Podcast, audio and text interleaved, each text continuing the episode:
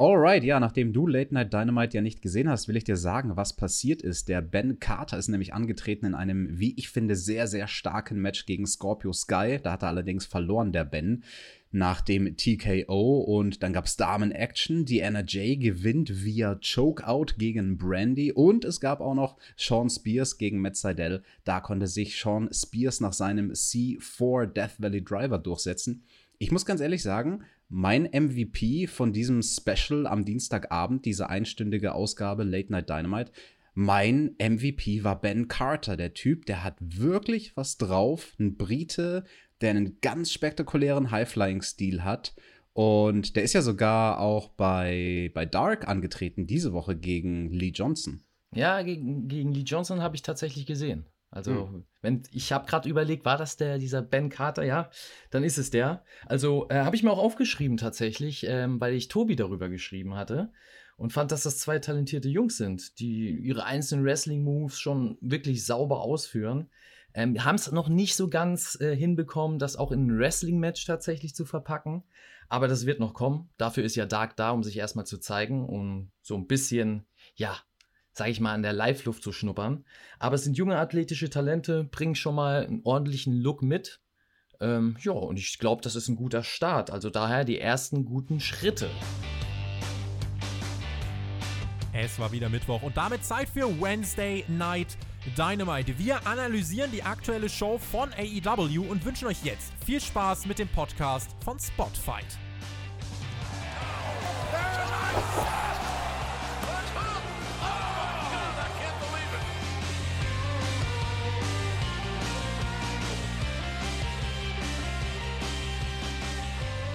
Wir haben den 24. September 2020. Gestern war AEW Dynamite, eine Show, die ein bisschen mit gedämpfter Stimmung begonnen hat. Wir haben als allererstes eine kleine Grafik gesehen zum verstorbenen Animal. Den kennen ja viele von der Legion of Doom.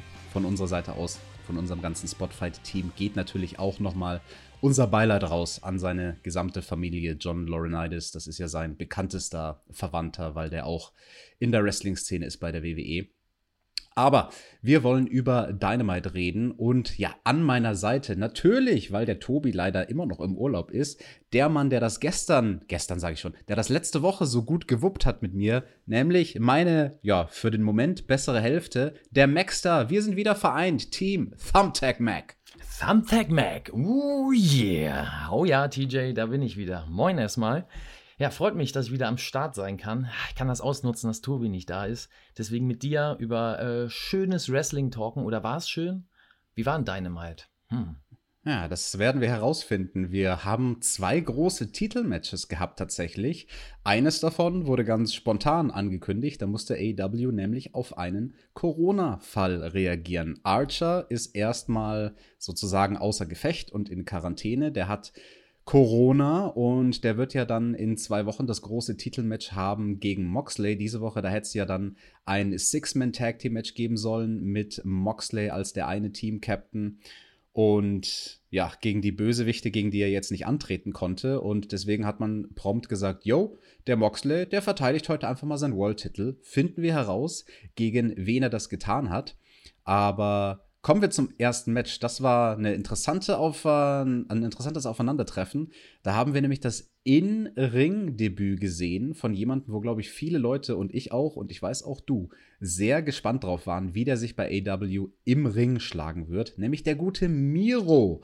Früher natürlich bei WWE bekannt als Rusev. Der ist Rusev. zusammen ist er zusammen angetreten hier mit Kip Sabian im Team. Sehr, sehr interessant, dass man ihn in einem Tag Team Match debütieren lässt gegen Joey Janella und Sonny Kiss. Und ich muss ja sagen, als jemand, der Miro und also nicht ihn, aber die Art, wie, wie er quasi inszeniert wurde oder sich selbst inszeniert hat, bei diesem Redesegment vor ein paar Wochen, als er das erste Mal bei Dynamite war, da hat mir so komplett die Intensität gefehlt, weißt du, eher mhm. so in, in irgendwelchen komischen Gucci-Klamotten, die halt aber nach Scheiße aussehen. Weißt du, so der Gamer, der aussieht, als ob er gerade von der Couch kommt und so total einen auf netter Knuddelbär macht. Und das hat kritisiert und hat mir gedacht so, yo, ich will, ich will Rusev sehen, halt mit anderem Namen. Ja, also ich will diese Art von Intensität sehen. Ich will, will einen Mann sehen, einen Kämpfer, den, den wilden Bulgaren sozusagen. Luger-like willst du sehen, ja? yes. Also nicht im bulgaren Gimmick, aber halt diese Art von Intensität. Und die hat er ja mal definitiv hier gebracht, oder? Also beim Entrance, da dachte ich mir so, oh ja, yes, das ist der Typ. Den will ich sehen, nicht irgendein Gamer-Dude. Ja, vor allem, weil der in einer fantastischen Shape ist. Also der sieht gut aus, der sieht nach richtigen Wrestler aus. Und das brauchst du. Und äh, das war schon mal geil. Ein guter erster Eindruck. Also beim Debüt, beziehungsweise beim ersten Entrance, beim richtigen. Definitiv. Und es gab ja durchaus ein bisschen sowas wie eine Backstory in diesem Kampf, haben auch die Kommentatoren schön erwähnt. Denn Joey Janella, der ist ja der Ex-Freund von der Verlobten von Kip Sabian und die haben ja quasi so eine fortlaufende Fehde ein bisschen. Aber die viel interessantere Story, das wissen ja viele nicht, Sonny Kiss, der ist ja die Ex-Freundin von Lana. Well. Wah, wah, wah. Nun Ja. gut, Maxstar. Das ist. Äh, ich musste erstmal, da, musste ich tatsächlich erstmal überlegen, weil ich bin ja nicht so in den, in den WWE Main Stories drin, deswegen hat es erst gedauert, aber ja. Ja. Ja, trotzdem, nee. Bitte, bitte, bitte einmal rauscutten an dieser Stelle. Vielen, vielen Dank. Nein, ähm, reden wir über das Match. Ähm, da will ich jetzt gar nicht Move für Move alles runterspielen, was passiert ist. Am, am Ende wurde es ziemlich wild. Da gab es dann so eine Phase außerhalb vom Ring und ähm, ja, ich weiß gar nicht, ob ich hier sagen kann, die, die Heels, aber ja, eigentlich waren Kip und Miro, waren sie die Heels, haben so einen Move versucht, wo Miro quasi mit einer Art Back Body Drop seinen Tag Team Partner über die Guarding Rail werfen wollte, katapultieren wollte auf einen der beiden Gegner, der dann quasi auf der anderen Seite der Guarding Rail stand. Und das lief irgendwie schief, weil Kip da nicht genug äh, Flugkurve hatte. Und dann hat man auch gemerkt, dass Joey Janella, der ihn hätte fangen sollen, ähm, mehrfach nachgefragt hat: Ey, Dude, bist du okay, bist du okay? Und ich habe es richtig gesehen, wie wie es bei Joey im Kopf rattert und wie er im Geiste noch festhängt an diesem Fuck-up. Und den nächsten Move, den er macht, verkackt er genau deswegen, weil er im Kopf noch bei dem anderen Spot davor war, der schief gegangen ist. Dann sollte nämlich der Joey mit einem, ja, mit einem Dive, mit einem Crossbody im Prinzip von der Guarding Rail auf Rusev springen und ist dann auch viel zu kurz gesprungen.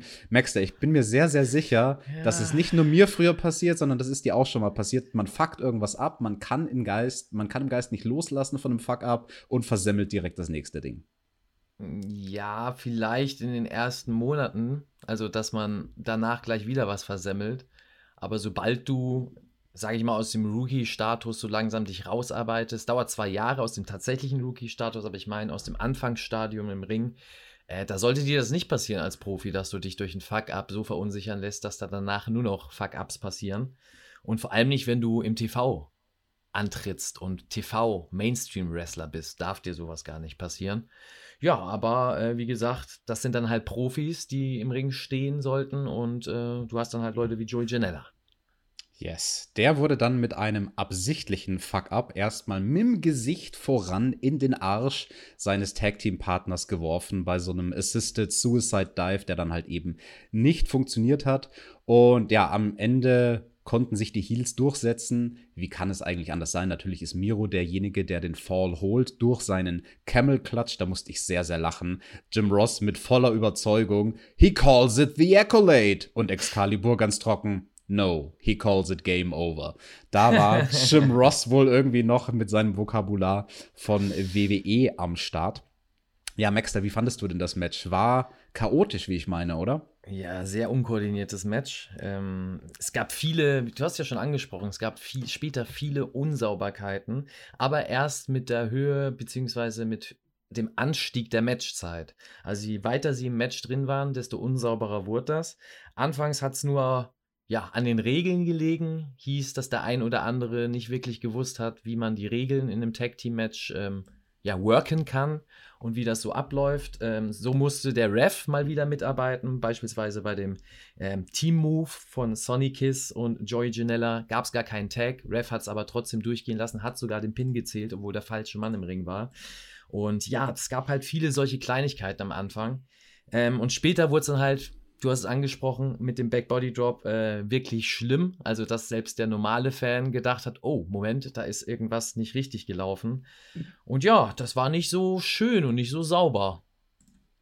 War das denn die beste Art und Weise, wie man Rusev im Ring hätte debütieren lassen können? Ich sag schon Rusev, Miro natürlich. Miro, bitte, ja. Ja, es war kein gutes Match äh, für Dynamite an sich. Es wäre für mich eher ähm, ein Dark-Segment gewesen, tatsächlich. Ähm, und ja, in dem Sinn, nein. Also es war nicht, äh, glaube ich, eine Miro würdig, außer man will Miro tatsächlich als Midcard Tag Team Wrestler debütieren lassen. Ich finde es nur ähm, fragwürdig, ihn überhaupt A im Tag Team debütieren zu lassen. Und B, wenn man das macht, hätte ich das ganz anders angesetzt, beziehungsweise den Match, das Match ganz anders strukturiert viel kürzer strukturiert. Und das, was Rusev, beziehungsweise Miro, jetzt fange ich auch schon an, ja, was Miro in den letzten 45 Sekunden in dem Match gezeigt hat. Also diese zerstörerische Miro, der am Ende ja aufräumt und das Match beendet. Das hätte eigentlich das ganze Match oder das Segment für Miro, für sein Debüt sein sollen, weil es geht um ihn. Es ist sein Debüt. Er soll, denke ich mal, außer ich irre mich und er wird tatsächlich später nur Tag Team Wrestler, aber ich denke mal, er sollte auch als Singles Wrestler bei AEW irgendwann in Szene gesetzt werden.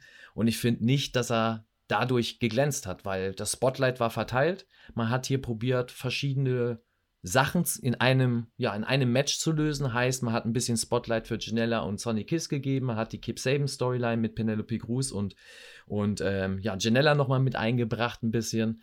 Ich finde, man hätte sich wirklich nur auf Miro konzentrieren sollen, ihn debütieren lassen sollen und wenn man dieses Tag Team Match unbedingt macht, wie gesagt, zwei Minuten Match, Miro dominiert alles, zerstört alles, macht seinen Finisher, man weiß, woran man bei ihm ist, dass er neben dem Gucci-Style, Fashion, Gamer-Look tatsächlich immer noch ein legit Fighter ist. Und das hätte gereicht und hätte mehr bewirkt als ein unsauberes und nicht ganz so schönes Match.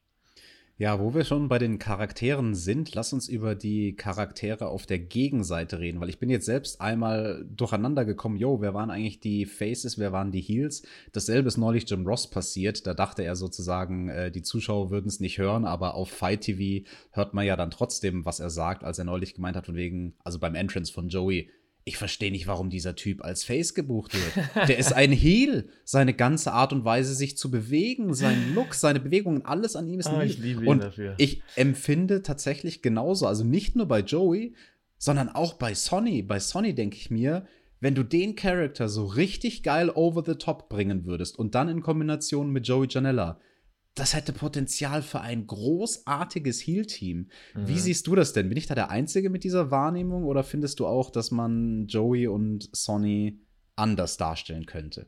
Ja, Sonny auf jeden Fall. Also, das finde ich interessant, den Ansatz, den du da bringst, den als Heal tatsächlich zu verkaufen mit einem Over-the-Top-Gimmick. Genau, Also so ich richtig denk- over the top, so Exotico-mäßig. Weißt du, wie ich meine? So, ich, weiß, also, ich, ich weiß ganz genau, wie du das meinst, weil das sehe ich bei ihm auch und ich finde es schade, dass es nicht gemacht wird. Ähm, ich finde, wenn du so eine Basis hast und er ist ja äh, ein Paradiesvogel, er ist ja einer, der raussticht aus der Masse und das im positiven Sinn, der kommt ja gut an bei der äh, ganzen, sag ich mal, AEW-Community.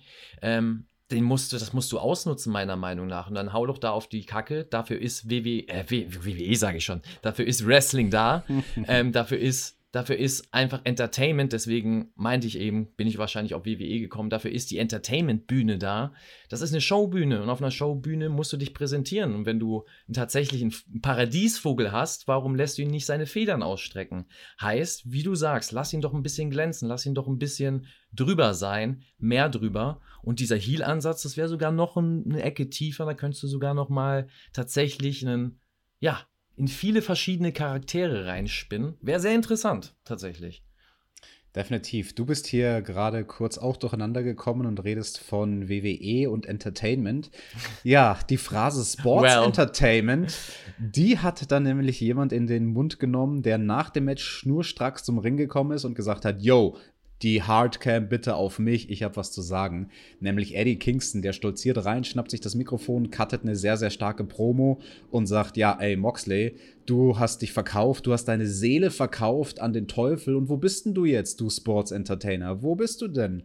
Moxley, ja, warum stellt er diese Frage? Weil Eddie Kingston derjenige ist, der diese Woche im Main Event dann eben im World Title Match gegen Moxley antreten sollte. Und genau das hat er uns hier erklärt. Er hat uns gesagt, yo, ich habe ja, ich wurde ja niemals eliminiert aus der Casino Battle Royal und deswegen habe ich jetzt dieses Match. Boom.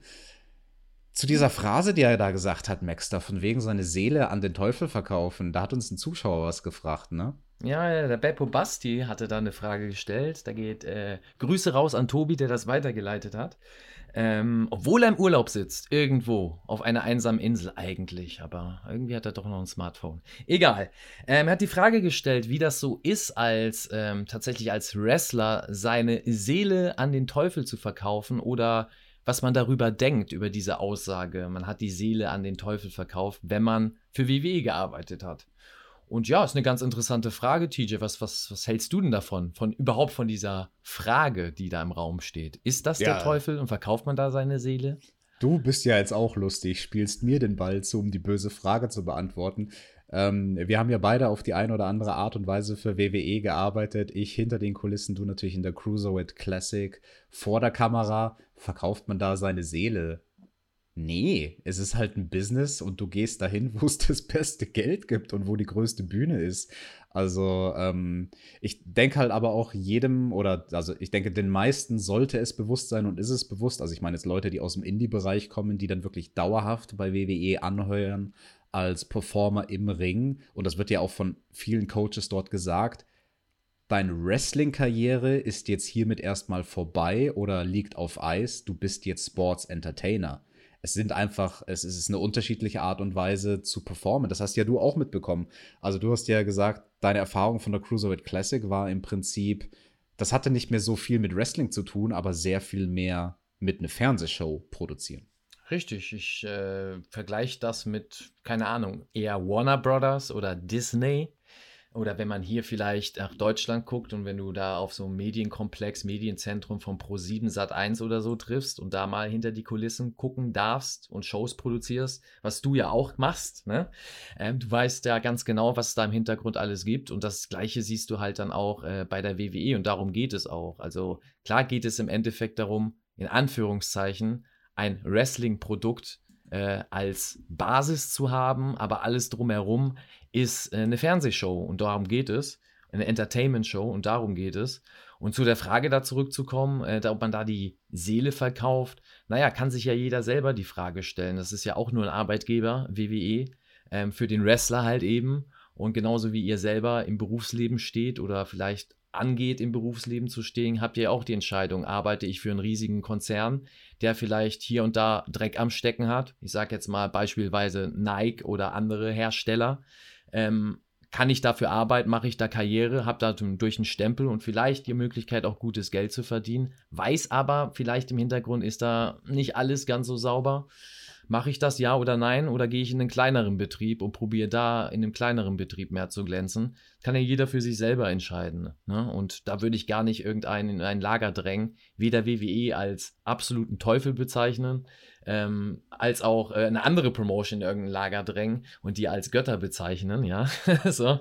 Dementsprechend sollte jeder für sich selber entscheiden. Ich kann nur für mich entscheiden und sagen, äh, dass für mich die Entscheidung, wenn, wenn man eine Traumwahl hätte, Wrestler sein zu können und damit sein Geld zu verdienen oder Sports Entertainer bei WWE sein zu können und damit sein Geld zu verdienen, ich immer den Wrestler wählen würde und äh, weniger den Sports Entertainer, also weniger den Schauspieler oder Serienhersteller, äh, äh, Serienschauspieler oder Darsteller als den Wrestler. Yes, jetzt haben wir ganz viel über WWE geredet. Wir müssen wieder zurück zu Oh AW. ja, zu Dynamite. Dynamite, ganz genau. Da gab es als nächstes nämlich einen Card Rundown und dann hat sich der gute Kenny Omega auf den Weg zum Ring gemacht. Ja, schön in seinen äh, generischen schwarzen Schlabbershorts und einem weißen T-Shirt. Jim Ross spricht ihn auch erstmal auf das Outfit an und sagt, hey, you dressed for the occasion. Und es gab von Jim Ross so einige Seitenhiebe von wegen, ey, Dude, du bist hier im Fernsehen. zieh dich an wie ein Superstar. ähm, unterstreiche ich tatsächlich auch. Also, ähm, das ist ein Argument, das kann man wirklich machen bei ganz, ganz, ganz vielen Leuten bei AW. Eigentlich bei fast jedem außer Cody. Die Leute sehen halt meistens, wenn sie in Privatklamotten unterwegs sind bei Dynamite, ich will jetzt nicht sagen nach nichts aus, aber präsentieren sich jetzt nicht im, im besten Licht im Sinne von, keine Ahnung, ein großer MMA-Fighter wie Conor McGregor, der natürlich im Anzug in der Halle ankommt mhm. und, und nach was aussieht. Weißt du, was ich meine? Wie stehst denn du dazu bei Absolut. so einer Liga wie AEW? Sollten die Jungs ein bisschen mehr auf ihr, auf ihr Gewand legen? Und ich meine jetzt nicht die ja, Ringgier, ja, ja, sondern eben außerhalb vom Ring die Klamotten. Außer du hast ein besonderes Gimmick, das heißt, du bist einer, der wie Mick Foley auch, äh, sag ich mal, beim Wiener Opernball in seinem äh, schönen Mick Foley-Outfit ankommen würde, in dem nicht im Anzug dastehen würde. ja, ähm, aber in der Regel ja. Das ist eine Krankheit, meiner Meinung nach, die aus dem Indie-Wrestling jetzt ins Mainstream-Wrestling gekommen ist, ähm, weil es halt eben eine Liga wie AEW gibt, die noch nicht so viel Erfahrung hat und die, sag ich mal, den Hauptanteil der Worker der Beschäftigten bei, äh, bei AEW sind ja Indie-Wrestler. Das sind keine Mainstream-Wrestler, das sind keine WWE-Wrestler in dem Fall, die eben diese Erfahrung haben, sich auch im Mainstream zu präsentieren, sondern die sind es gewohnt, in kleinen Hallen zu wresteln oder mit dem Fan per Du zu sein und teilweise genauso rumzulaufen wie der Fan. Ähm, das muss geändert werden, da bin ich vollkommen deiner Meinung, weil die Leute im TV müssen größer präsentiert werden. Du musst als Zuschauer den Eindruck kriegen, ey, das ist ein Star, das ist was Besonderes, wenn ich den mal sehen darf im Fernsehen oder vielleicht sogar irgendwann mal live. Und da gehört der Look mit dazu. Und dann bin ich vollkommen deiner Meinung, dass man da, man muss nicht jeden in den Anzug stecken, aber man mhm. muss Klamotten anhaben, die gut aussehen, die sitzen, für das Gimmick auch nochmal entsprechend sitzen und die nach was aussehen, die eben nicht nach der oder ja. von der Stange aussehen. Ja. Und ähm, das kann man nur unterstreichen. Genau, also ich habe auch das Paradebeispiel für dich, für jemanden außer Cody, wo das sehr, sehr gut gelingt. Nicht jeder muss im Anzug rumlaufen, du sagst es schon ganz richtig. Der Hangman, der mhm. Ex-Partner mhm. von Kenny, der macht das sehr, sehr gut. Mit seinem Cowboy-Gimmick ist immer schick angezogen, aber so wie sich halt ein Cowboy, der halt auch ab und zu mal, keine Ahnung, in die Stadt oder in eine Bar fährt, anzieht. Halt irgendwie Richtig. gutes, gutes Gewand, was zum Gimmick passt. Der nach Saint-Denis fährt, in die Stadt mal reinfährt und mal in der Stadt ist und eben nicht irgendwo mal außerhalb auf dem Land unterwegs ist. Hm? Oh, da hat sich einer mit Red Dead Redemption beschäftigt, wie ich Ja, sehe. das kenne ich noch, das weiß ich noch. Das ist ja noch aus meiner Zeit, ja. Das ist so die gute Zeit, ja. Ah, das kommt das, bald das, wieder. Das, das schöne Saint-Denis wir müssen auch mal wieder zocken in der Dattel Connection. Ja, let's Red Dead Redemption. Und der Hangman war es dann auch, der rausgekommen ist zum nächsten Match. Genauso wie letzte Woche, da hat der Kenny kommentiert für seinen Ex-Tag-Team-Partner und der Hangman wrestelte gegen Evil Uno.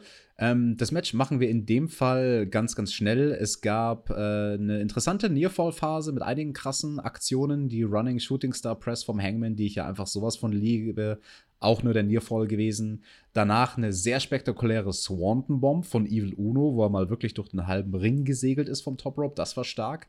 Dann versucht der Hangman nochmal die Running Shooting Star Press. Diesmal kriegt Evil Uno allerdings die Knie hoch. Auch wieder nur ein Nearfall. Ja, und dann haben sie eine Sache versucht, fand ich sehr interessant. Einen Spot, den sie vorher in dem Match mal hatten. Das macht Evil Uno ja irgendwie letzter Zeit immer, dass er das Bein vom Gegner abfängt und dann dem Ringrichter Rick Knox hinwirft und Rick Knox hält das Bein fest und Evil Uno macht einen Neckbreaker. Den Spot gab es vorher im Match schon mal, dann haben sie es hier aufgegriffen und Hangman hat diesen fiesen Trick versucht. Dann hat allerdings der Ref legit das Bein von Evil Uno nicht gefangen und der Hangman hat aber sehr, sehr gut improvisiert, hat direkt, ähm, ist irgendwie in die nächste Aktion übergegangen und Kenny Omega, muss ich hier hervorheben am Kommentar, hat diese Stelle, diesen Fuck-Up sehr, sehr gut gesaved, weil er direkt on the fly eine Story draus gesponnen hat und quasi dem Ringrichter vorgeworfen hat, dass er parteiisch wäre und quasi mhm. so ein mhm. bisschen auf der Seite von Evil Uno. Bei Evil Uno fängt er das Bein immer und wenn es jetzt jemand anderes macht, dann, oh, wie ein Wunder, lässt er das Bein fallen. Mhm. Schönes, schönes Detail von Kenny, da hat er mich überzeugt im Kommentar.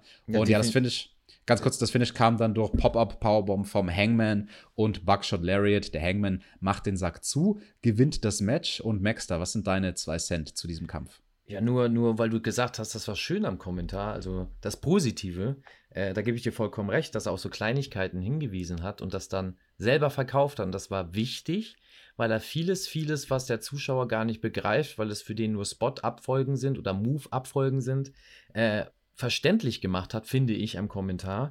Und nicht nur das, auch das mit der Weste von Uno. Also gab so, so ein Chop-Duell, das habe ich mir so mhm. aufgeschrieben. Und äh, ja, da wurde halt Uno auch gechoppt. Und äh, Kenny Omega ist der Einzige im Kommentar, der darauf eingegangen ist. Zumindest ist es mir vorher nicht aufgefallen, dass Uno ja so eine Weste trägt und dass die Chops natürlich dann nicht so stark reinbrettern können, wie wenn er sie äh, auszeigt gegen Adam Page. Und die dann natürlich auch deutlich lauter sind und deutlich kraftvoller sind. Und Adam Page dann äh, ähm, damit zu kämpfen hat. Und das fand ich ein kleines, aber feines Detail, was gut war. Ähm, was weniger gut ist oder was eher eine Frage für mich ist, die stelle ich dir oder soll ich das eher die, an die Zuhörer richten? Weiß ich noch nicht ganz. Ich stelle sie einfach mal. Wenn der Tag-Team-Part von Kenny Omega tot ist, was er ja explizit am Anfang des Matches gesagt hat, warum sitzt er denn immer wieder bei Adam Page bei den Matches und guckt sie sich an? Nun gut, es ist eine sehr berechtigte Frage im K-Fape gedacht. Ich würde argumentieren, sie sagen ja immer, dass die Matches, die der Hangman aktuell als Singles-Matches bestreitet, ihm und Kenny im Vorfeld angeboten wurden als Tag Team Match. Also letztes Mal hat der Hangman ja gerestelt gegen jemanden ah, von SCU. Ja. Ist so. Dieses Mal hat er gerestelt gegen Evil Uno, der ja auch ja. ein Tag Team Wrestler ist. Und das haben sie ganz explizit am Anfang gesagt, dass das ursprünglich gepitcht wurde als Tag Team Match Hangman und Kenny okay. gegen die beiden Jungs von der Dark Order, Evil Uno und Stu Grayson. Und nachdem Kenny dann sagt, nö, will ich nicht machen, ist es irgendwo berechtigt, sage ich mal, dass er sich dann als Ersatz, wenn er schon nicht in den Ring steigt, an Kommentar setzt. Weil, okay, also schade, könnt, du, dann, dann habe ich. Du, könnt, ganz ach. kurz, du könntest, du könntest im KFAB argumentieren, dass er ja immer noch bezahlt wird und Tony Khan gibt Geld für ihn aus. Ja, dann soll er auch irgendwas machen bei der Show. Ja, gut, aber das, das, ist, ja ein, das ist ja ein anderes Thema. Ich habe eigentlich anders gesponnen. Also ich habe, deswegen habe ich so die Frage in den Raum geworfen ich habe gedacht, aber du hast es ja schon erklärt, wenn sie es schon erwähnt haben. Schade. Weil ich habe gesponnen, ah, der setzt sich jetzt neben die Matches, weil er halt so ein Auge auf Page wirft und in der einen oder anderen Situation sehen wir dann ein anderes Gesicht irgendwann mal von Omega. Und er wird dann Page offiziell irgendwann mal eher attackieren, beziehungsweise wird es auf ein Match von die, den beiden irgendwann hinauslaufen. Und dadurch, dass Omega ja jetzt die letzte Zeit immer bei Pages Matches dabei war, hat er ihn besser studieren können als Page Omega der ihn ja nur als Tag-Team-Wrestler kennt aus den letzten Monaten. Und das wäre der kleine, aber feine Vorteil für das Match Omega gegen Page.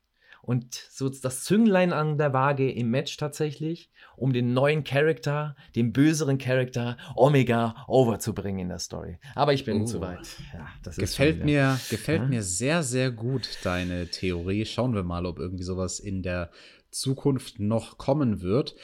Gehen wir zu anderen bösen Tag Team Wrestlern, nämlich den Young Bucks. Die mm. sind ja in mm. letzter Zeit wirklich grantig.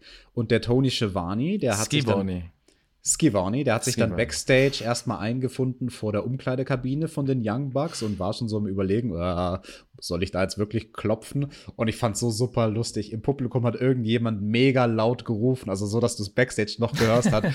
Don't do it, Giovanni! ja, das ist, äh, das ist geil. Das müsste man lauter noch hochpitchen. Das, das, das sind auch für mich immer die Lacher. die ungeplanten. Yes.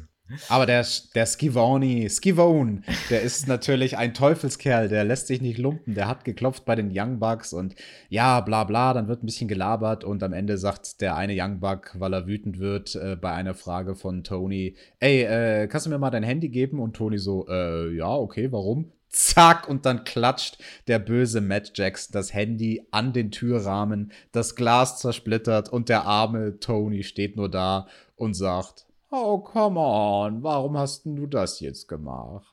Well, well, well. Ja, ja, Matt Jackson äh, mit. Wie immer ist er sich treu geblieben, wenigstens. Das ist das Positive, was ich aus dieser, diesem Promo-Segment mitgenommen habe. Und Tony Schivoni natürlich. Aber äh, ich finde ihn sehr unauthentisch am Mic. Da bleibt er sich wenigstens treu. Ich, der Sinn dahinter habe ich auch nicht wirklich verstanden. Außer man will overbringen, dass er ein bockiger kleiner Bengel ist. Dann hat er es gut gemacht. Aber er macht das Phone kaputt, um ihm dann gleich im gleichen Atemzug Geld anzubieten. Also da hat er ja noch nicht mal den Skivoni leiden lassen, hat ihm ja schon wieder Geld angeboten. Vielleicht sogar mehr als das Handy eigentlich wert war. Naja, egal. Also war ein Segment, ja. Ich glaube, danach ja. gab es Spannenderes. Definitiv. Also dieses Segment war halt irgendwie vorhanden und ja, also das Einzige, was ich mir erklären kann, das ist jetzt nicht das erste Mal, dass die Young Bucks wortwörtlich mit Geld um sich werfen. Das ist natürlich an sich was Healiges, also wo sich der Otto Normalzuschauer denkt, also ich in meinem normalen Alltag, ich werf nicht mit Geld um mich. Boah, die haben mehr Geld als ich. Jetzt bin ich neidisch auf die und Budi aus. Also von der Psychologie her könnte man so argumentieren, aber ich fand es auch so ein bisschen meh. Egal, kommen wir zu dem nächsten Match auf der Karte. Das war nämlich interessant. Es ist Zeit für den ersten Titelkampf des Abends, die TNT Championship. Und die verteidigt natürlich Brody Lee, der Titelinhaber, gegen Orange Cassidy. Cassidy. Cassidy. Ah, nee, das war ein anderer. Kennedy. naja, egal. Bevor du uns so ausführlich wie du möchtest erzählst, wie du dieses Match fandest, nur von mir der ganz kurze Rundown. Orange Cassidy startet eigentlich ganz heiß, versucht es zumindest mit einem Suicide Dive nach draußen auf die Dark Order, aber die fängt ihn ab, nur dafür, dass dann Brody Lee mit einem eigenen Suicide Dive rausfliegt und einfach alle Leute niedermäht, also sowohl seine Jungs von der Dark Order als auch Orange Cassidy. Da gibt es eine ziemlich lange Heatphase von Brody an Orange und ja, der spielt dann so ein bisschen Possum und tut so, als ob er gar nicht mehr könnte, lockt damit Brody Lee natürlich in die Falle, zieht das Tempo an, der gute Orange Cassidy schafft dann zweimal den Suicide Dive, knockt damit auch diesmal erfolgreich gegen Ende des Matches die Jungs von der Dark Order draußen aus, macht dann drei verrückte DDT-Varianten, reicht aber alles nur für die Near Falls. Dann gibt es auch noch den Beach Break von ihm, also Orange Cassidy kriegt da tatsächlich Brody Lee, diesen massiven, so viel größeren Mann, hoch zu seinem Air Raid Crash zum Beach Break. Auch nur ein Two-Count. Und ja, am Ende, da versucht Orange seinen Orange Punch. Der wird allerdings gekontert. Pop-up Powerbomb von Brody Lee. Discus Lariat hinterher. 1, 2, 3. Titelverteidigung. Maxter. War das ein Titelmatch, was die Welt gebraucht hat? Nein. Ja? so. Eiskalt und hart gesagt, aber nein. Ich finde, das haben die beiden Charaktere nicht gebraucht. Und ich finde, das hat die Welt nicht unbedingt gebraucht. Ähm, aus zwei Ansichten. Also einmal aus der, sage ich mal, professionellen und ähm, businessorientierten Ansicht, Gewinn zu er erzeugen aus seinen Charakteren, aus seinen Verpflichtungen, die man gemacht hat mit Brody Lee beispielsweise, der relativ frisch in dem Produkt ist. Und ich finde, da spätestens mit dem Start dieses Matches hat man gemerkt, dass es keine gewinneinbringende Ansetzung ist weil Cassidy einfach bis jetzt, wie er dargestellt wurde und was auch sein Gimmick ist, eher ein Satire-Act ist und Lee gerade nach dem Dark Order Startdesaster gerade auf dem Weg ist, ein ernstzunehmender Heel zu sein und aufgebaut werden muss als absolutes Monster, als dominierendes Monster. Und man hat es gemacht mit einzelnen Segmenten. Ich sag nur die Geschichte rund um äh, die Roads. Aber dann brauchst du nicht so ein Match ansetzen. Das ist kein gewinnbringendes, keine gewinnbringende Ansetzung, weil keiner von beiden dominieren kann. Das heißt, es gab keinen Squash, damit man dieses Monster besser darstellen kann, weil man den Charakter Orange Cassidy nicht zerstören will. Und Orange Cassidy kann gegen so einen dominanten Charakter nicht nur in der Story-Erzählung, sondern auch vom körperlichen Look gar nicht so punkten, außer man lässt den anderen Charakter sterben. Also über die Schippe springen für den neuen Charakter. Äh, aus persönlicher Sicht war das Match ebenfalls für mich nichts, weil ich konnte an diesem Match in keiner Situation Gefallen finden, weil ich an Matches glauben möchte. Match ist für mich nichts, wo ich einfach nur Aktionen sehe oder wo ich ähm, verschiedene Spots sehe, sondern Match ist für mich dann spannend, wenn auch bei mir das Suspension of Disbelief klappt und ich irgendwie ja, sagen kann, okay, jetzt kann ich mich da rein versetzen. Und das haben sie nicht gemacht, weil sie einfach mit den gegebenen Mitteln, die sie haben, dieser körperliche Unterschied nicht gespielt haben.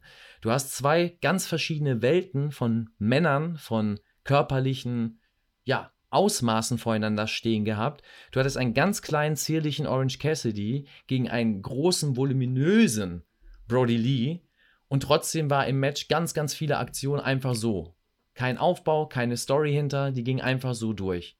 Und die Aktionen, die durchgegangen sind, hat man auch gar nicht so richtig in Szene gesetzt, dass sie auch big wirken konnten. Du hast angesprochen, als Cassidy beispielsweise Brody Lee hochgehoben hat und ihn wirklich anheben konnte, das ist eher untergegangen, das hätte man als großen Moment inszenieren können. Aber in dieser Ansetzung ging es eben nicht, weil man eben nicht Brody Lee schlecht darstellen will. Deswegen, diese Ansetzung ist für mich nicht gewinnbringend gewesen, für mich persönlich auch kein schönes Match gewesen, um jetzt mal auch endlich auf den Punkt zu kommen. Nein, man hätte das Match meiner Meinung nach nicht gebraucht. Da hätte man einen anderen Gegner für beide finden können. Man hätte zwei andere schöne Matches zeigen können. Ja, ich stimme dir absolut zu. Das war irgendwie eine Lose-Lose-Situation. Also egal, wie du es machst, wirst du es verkehrt machen bei dieser Ansetzung, weil du musst ja auch den Background dir anschauen, wo beide Charaktere herkommen.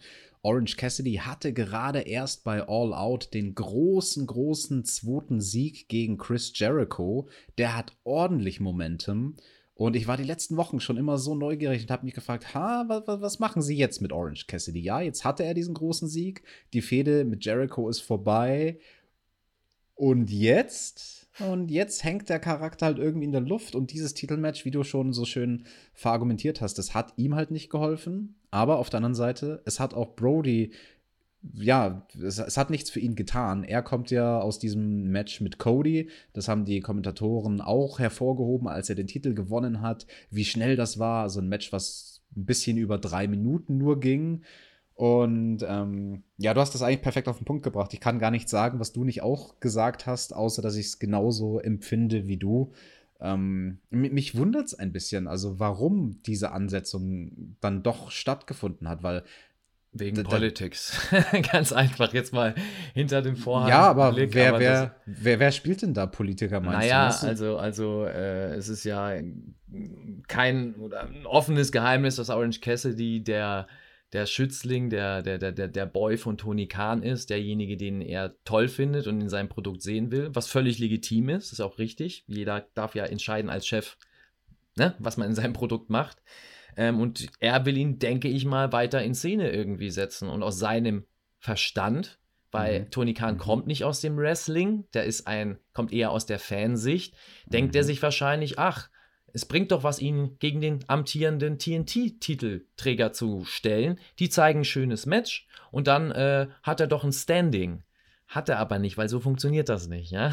Wie wir schon gerade eben ausgeholt haben, äh, bringt das beiden nichts, weil Brody Lee hat vorher, wenn du das mal im Vergleich setzt, er hat Cody Rhodes in drei Minuten besiegt. Cody war ein langer Champion, Cody war einer, der wird dargestellt eher als Main-Eventer, sage ich mal von seinem Standing. Den macht er schnell platt. Und Orange Cassidy, der jetzt gerade erst sein Momentum hat und aus einer eher Comedy-lastigen Storyline die ersten Siege gewonnen hat, ähm, ja, stellt er den da gegenüber und der gewinnt eben nicht innerhalb von kurzer Zeit, sondern zeigt ein competitive Match. Da ist doch, weißt du, der Charakter ist mhm. doch da schon wieder gebrochen. Also du kannst daran nicht gewinnen. Und ich glaube, daran liegt das. Ich glaube, da fehlt im Moment noch hier und da bei AEW einer, sage ich mal, mit ähm, dem Wrestling-Booking-Verstand, der da im Endeffekt das Zepter in der Hand hat und mit Tony Khan entscheidet. Ich glaube, im Moment sind das immer noch so kleine Inseln, die einzeln bearbeitet werden. Und mal kann es klappen, mal weniger. Und ich finde, hier hat das weniger geklappt.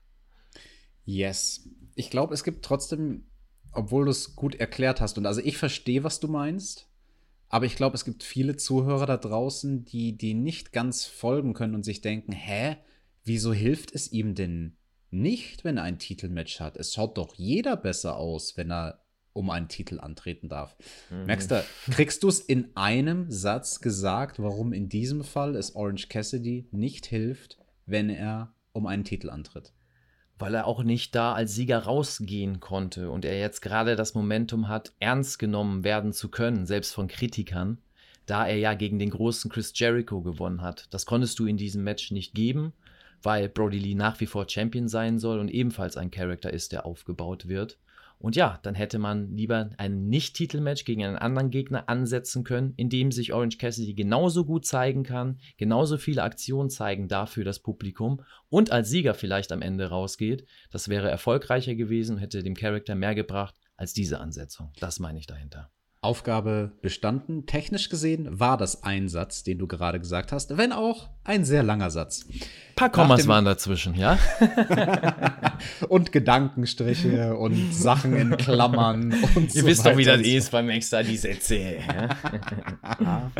Ja, als nächstes ähm, kam gar kein anderes Segment, denn es ging doch mit diesem Segment weiter. Es gab nämlich ein Nachspiel von diesem Sieg von Brody Lee, denn auf einmal gingen die Lichter aus. Und wir sehen auf dem Titantron ein, ein Video in roten Farben und wir hören eine Musik, die irgendwie vertraut, aber auch fremd klingt. Und nach so 30 Sekunden oder so entpuppt sich dann schließlich als, oh, es ist das Theme von Cody. Cody Uh. macht sein großes Comeback bei AW Dynamite. he is, Cody, Cody. he Oder? is back in black und ja, hat einen neuen Look. Cody debütiert den neuen Look mit schwarzen Haaren, Mhm. komplett schwarzes, edles Outfit, was ein feiner Zwirn, den er da anhatte. Wäre der Tobi hier, würde er bestimmt sagen, das war das Outfit der Woche. Oh ja. Und ja, der Cody ist zurück, haut erstmal alle weg und sagt, Leute, da bin ich wieder. Maxstar, wie war denn dieses, dieses Comeback, was vielleicht ja ein bisschen auch aus der Not geboren sein könnte? Man weiß es nicht. Also es gibt Gerüchte, dass AEW Codys Comeback jetzt nur auf die Schnelle gebracht hat, wegen dem Corona-Ausfall von Archer. Da bin ich mir jetzt gar nicht mal so sicher. Für mich wirkt der Zeitpunkt recht organisch, ihn zurückzubringen nach der Ja. ungefähr einmonatigen Pause, die er jetzt hatte. Ja. Wie fandest du es? Ich war auch ein bisschen überrascht, dass er zurückkam, jetzt schon. Äh, aber, äh, wie du sagst, ich fand es auch organisch und ich fand es sehr gut. Weil ich hoffe, ich interpretiere da nicht schon wieder zu viel rein. Aber Cody's back und ich glaube, er ist als, er geht in die Richtung eines, eines bösen Charakters. Das ist das, was ich in Cody ja schon die ganze Zeit sehe. Ich, äh, Cody ist für mich der geborene Heel. Das ist für mich kein Babyface. Ähm, und er spielt das Babyface gut, um dann am Ende, sage ich mal, zu zeigen, dass er eigentlich der böse Heel ist. Und hier finde ich, mit diesen dunklen Haaren, diesem dunklen Outfit, wirkt, wirkt er wirklich wie so ein DC-Bösewicht, also aus dem DC-Comic-Universum. Wir wissen ja auch, dass Cody ein großer Star Wars und auch, sage ich mal, DC-Fan ist und in der einen oder anderen Serie mitspielt, auch von DC.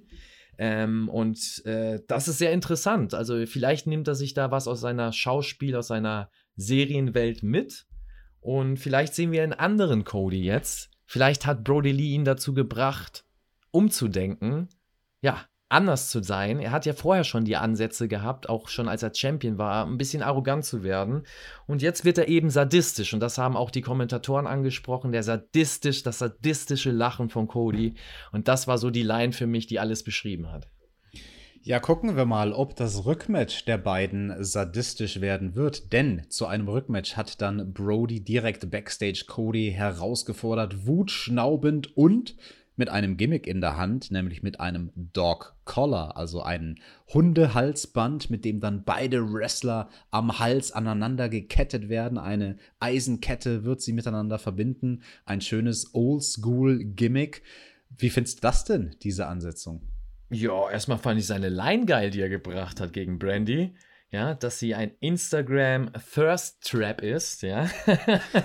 und ihn Daddy gecallt hat. Ja, da gehen Grüße raus an Eddie Kingston beziehungsweise an Jörn Simmons, der ja bekannt dafür geworden ist, in den letzten Monaten, vor allem in Social Media, ja, Wrestlings Thirst Trap zu sein. Und ich glaube, Brody Lee hat mit Kingston ein bisschen gesprochen im Background und äh, fand diese Line sehr gut. Ja, und auch was darum passiert ist, dass man das dann hier sehr gut eingebracht hat. Also mich haben sie damit gekriegt, fand ich eine geile Line, weil es ja auch wahr ist. Es ist ja Fakt. Ne? Wir wissen ja, wie die Brandy sich präsentiert. Und ähm, ja, das einzig Negative war tatsächlich, was du ansprichst, ähm, das Meckern auf hohem Niveau. Aber ich finde nicht, dass man das Gimmick jetzt schon hätte zeigen sollen. Weil erst gerade aus dem Match, warum hatten der auf einmal schon dieses Special Gimmick, was es sonst vorher nicht bei AEW gab? Das liegt ja nicht einfach hier so am, am äh, Entrance-Rand. Ja, ja, Rum. ja gut, ey, das, das hat er halt immer in seiner, seiner Äh, Tasche so. mit dabei. Äh, ja, gut, da, da, da, kommen, da gehen wir wieder auf dieses, ah, es ist Wrestling, da muss man nicht alles so ernst nehmen. Gut, da schlucke ich das mal. Deswegen sage ich, meckern auf hohem Niveau. Man hätte das Gimmick auch ein andermal zeigen können, hätte das so ansagen können. Aber ich finde es interessant. Ich bin gespannt, wie sie das umsetzen. Äh, Gimmick-Match, ja, du weißt, ich bin ja nicht so ein großer Freund von Gimmick-Matches, wenn es keinen Sinn bringt. Aber hier hast du eine Story drum. Hier passt das auch zum Gimmick. Also zeigt mir, was ihr daraus machen könnt. Voll. Und ich bin auch sehr begeistert. Also, wenn es jemanden gibt, der dieses Gimmick gut umsetzen kann, dann ist es Cody mit seiner oldschooligen Denkweise. Oh ja. Dog Collar Matches sind super interessant. Ich hatte selbst ein einziges Mal eines bei Tournament of Death gegen John Moxley. Hm. Und ich muss sagen, ich war damals recht dankbar dafür, weil ich hatte mir erst zweieinhalb Wochen vorher ein Kreuzband gerissen und konnte nicht laufen. Und Ah. in so einem Match, wo du aneinander gekettet bist, ja, da erwartet keiner von dir, dass du in die Seile läufst, sondern da ist es normal, dass du quasi dich durch die Gegend brawlst. Und das hat mir damals sehr geholfen. Und ja, es ist, es ist ein Match, da kann man, da kann man viel draus machen. Und ich bin sehr, sehr gespannt, wie AEW das versuchen wird. Auch hier mal wieder, wie sie es schon so oft gemacht haben, eine Matchart auf eine gewisse Art und Weise, ich will nicht unbedingt sagen, neu zu erfinden, aber neu und modern zu inszenieren. Wir sind gespannt. Und in der Show ging es dann weiter mit einer Promo von Matt Hardy. Eieiei, der Junge ist erstmal zum Ring gehumpelt. Aber wie? Ja? Harr, der, der Pirat, der kann doch Harr. Eieiei, in Begleitung von der Private Party. Also Matt ist der, der ist ja wirklich fast nicht durch die Ringseile gekommen, so war der kaputt. Der arme Bub, also der Sturz von vor ein paar Wochen bei All Out, der, der steckt dem wirklich noch offensichtlich in den Knochen. Und ja, der Matthew, der hatte Geburtstag. Ach, wie schön. Und dann hat er sich aber erstmal gefragt, jo, was war das eigentlich letzte Woche? Da wurde ich niedergeknüppelt. Irgendwie, ich, so, ich habe was war denn da los letzte Woche, ne? ich, ich, ich habe ich hab Stahl gesehen und irgendwie ein Rohr und einen Baseballschläger und irgendwelche Maskenträger, die mich niedergeschlagen haben. Maxter, das ist doch ganz klar, wer das gewesen sein muss. Maskenträger, das waren ganz klar die Leute von Retribution. Achso, ich war gerade schon wieder bei Red Dead Redemption, wenn sie einen Raubüberfall machen, Masken tragen. Ach Gott, du hast mich auf die falsche Fährte gelockt. Schon Ja, wieder wenn du- Fährte locken. Schon wieder Red Dead Redemption. Egal, red weiter. Wenn, wenn du eine Maske trägst bei Red Dead Redemption, dann kannst du fall nicht in Saint-Denis in die Geschäfte, weil dann sagen die Leute, ey, erstmal die Maske Das abnehmen, stimmt. bevor du hier was einkaufen kannst, ne? Weißt du Bescheid? Weißt du. Bescheid, Profi. Pro, Pro, ja. Jemand, der kein, keine Maske trägt, aber immer ein Halstuch anhat, wow, was für eine Überleitung, kam als nächstes raus, nämlich der Chris Jericho mit seinem Le Champion Halstuch. Und er ist jetzt der Milli Million Viewer Man, also das ist der neue Spitzname vom Demo God. Und dann gab es ein bisschen ein Wortgefecht zwischen Jericho, der hatte seine ganze Entourage dabei. Ja, alle bis auf Sammy. Und dann kam der Sammy auch noch Sammy raus. ist da. Oh, Tobi, Grüße gehen raus. Das, ich weiß, wer sich da sehr, sehr gefreut hat. Ja, wer quasi das Popcorn in die, in die Luft geschmissen hat und das gefühlt hat. Also er hat das, ich glaube, äh, da gab es eine Person, die fast schon den Tränen nah war. Und ich habe es dadurch auch gefühlt, weil, ja, weil er, er teilt das quasi. Er, er spreadet da so viel Liebe raus, dass man das fühlt. Also Tobi, Grüße gehen raus, ja. Dank dir feiere ich die Acts noch mehr mit Sammy Guevara. Yes. Und dann gab es ein bisschen ein Promo-Duell, das war auch in meinen Augen, um ehrlich zu sein, ein bisschen so meh.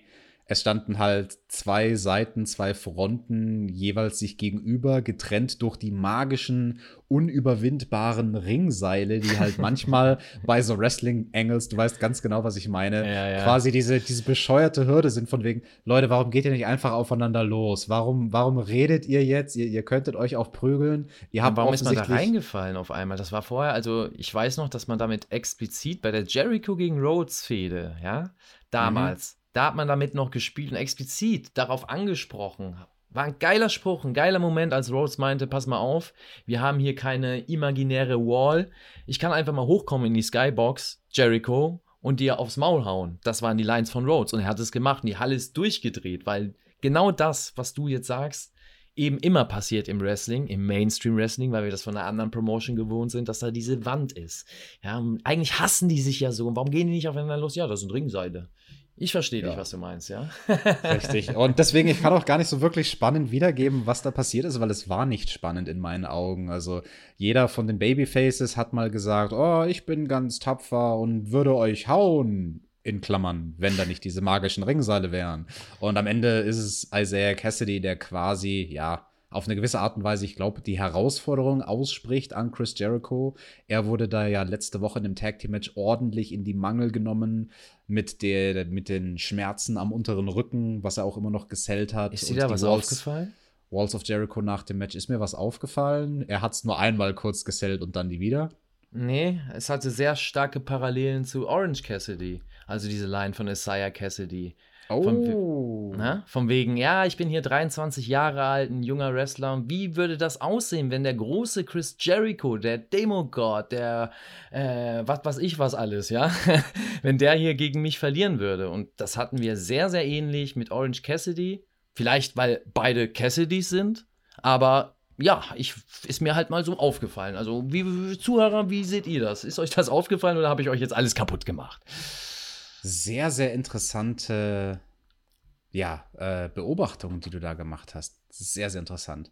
Mir ist eins noch aufgefallen bei Isaiah. Ich glaube, das ist ja auch jemand, der hat jetzt noch keine tausend Promos in seinem Leben gecuttet und das ist natürlich auch dann noch mal im, im Fernsehen für ihn Neuland. Eine Promo fürs Fernsehen ist was anderes als eine Promo bei einer Independent-Show. Mhm. Und ich glaube, das, was er so versucht hat nachzuahmen, waren Promos und Zäsuren, die Wrestler machen, wenn sie am Mikrofon sprechen, in einer riesigen Halle. Yep. In einem ausverkauften Stadion oder nicht Stadion, aber in einer ausverkauften Halle, wo du dann Reaktionen vom Publikum kriegst und du sagst die eine Hälfte deines Satzes, yay!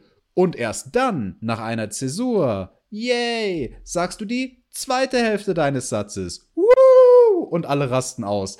Und dadurch, dass es irgendwie keine Publikumsreaktion gab, hat er ein bisschen geredet wie so ein komischer Roboter, der unnötige Sprechpausen macht. Ja, da hast du es eigentlich schon voll auf den Punkt gebracht. Ähm, ich habe das so ein bisschen abgetan und habe mich da an den Spruch von Tobi mal tatsächlich erinnert. Äh, der meinte, ja, guck mal, die haben ja keine Möglichkeit, das zu üben und die haben ja nur eine TV-Show und äh, die müssen es ja irgendwann mal üben. Okay, gebe ich ihm recht. In dem Sinne, dass die Promos auch mal vor Live-Publikum tatsächlich in Aktion geübt werden müssen, beziehungsweise performt werden müssen. Ähm, haben sie jetzt nicht so doll gemacht, aber ich finde, die haben sich angestrengt. Es war jetzt kein, kein, es war nicht dramatisch schlecht, es war aber auch nicht gut, aber es sind ja noch junge Wrestler. Also ich sage, das lernen sie noch. Wenn sie das in ein paar Monaten immer noch so machen, dann meckere ich ganz, ganz groß. Guck mal, da geht die Stimme weg. da bin ich dann bei dir. Ähm, aber jetzt sage ich noch, da haben sie noch den Welpenschutz. Ja, aber ich weiß, was du meinst. Ich habe es auch nicht gefühlt. Und ja, die Pausen waren sehr lang und sehr merkwürdig. Yes, zwei Männer, die keinen Welpenschutz mehr haben dürfen am Mikrofon, haben wir dann als nächstes gesehen am Mikrofon, nämlich die Jungs von FTR im nächsten Segment. Da wurde auch wieder weiter gelabert. Zusammen mit Tony Skivone standen sie im Ring und der gute Tully Blanchard war auch mit dabei. Und ja, FTR, die, die, die, die machen es jetzt erstmal, keine Ahnung, wie Pippi Langstrumpf und biegen sich die Welt so, wie sie ihnen gefällt und machen jetzt ihre eigenen Regeln. Sie haben jetzt in ihren Matches nämlich immer anstatt dem üblichen 60 Minuten Time Limit bei Titelmatches, machen sie jetzt immer ein 20 Minuten Time Limit. Und wenn das dann am Ende einen Draw gibt, weil die Zeit abgelaufen ist, dann ist das für sie auf ihrem Konto ein Sieg. Wird mhm. als Sieg verbucht. Okay, können wir uns schon mal gefasst machen auf einige Time Limit Draws, glaube ich. Früher wäre es ein Broadway gewesen, wenn zwei Teams 60 Minuten geht. Jetzt sind die Aufmerksamkeitsspannen zurückgegangen im Jahr 2020. Da ist halt Broadway, wenn du ein 20-Minuten-Match machst und dann ist das Zeitlimit abgelaufen. Zehn müsstest du eigentlich machen heutzutage, damit du sagst, aber gut.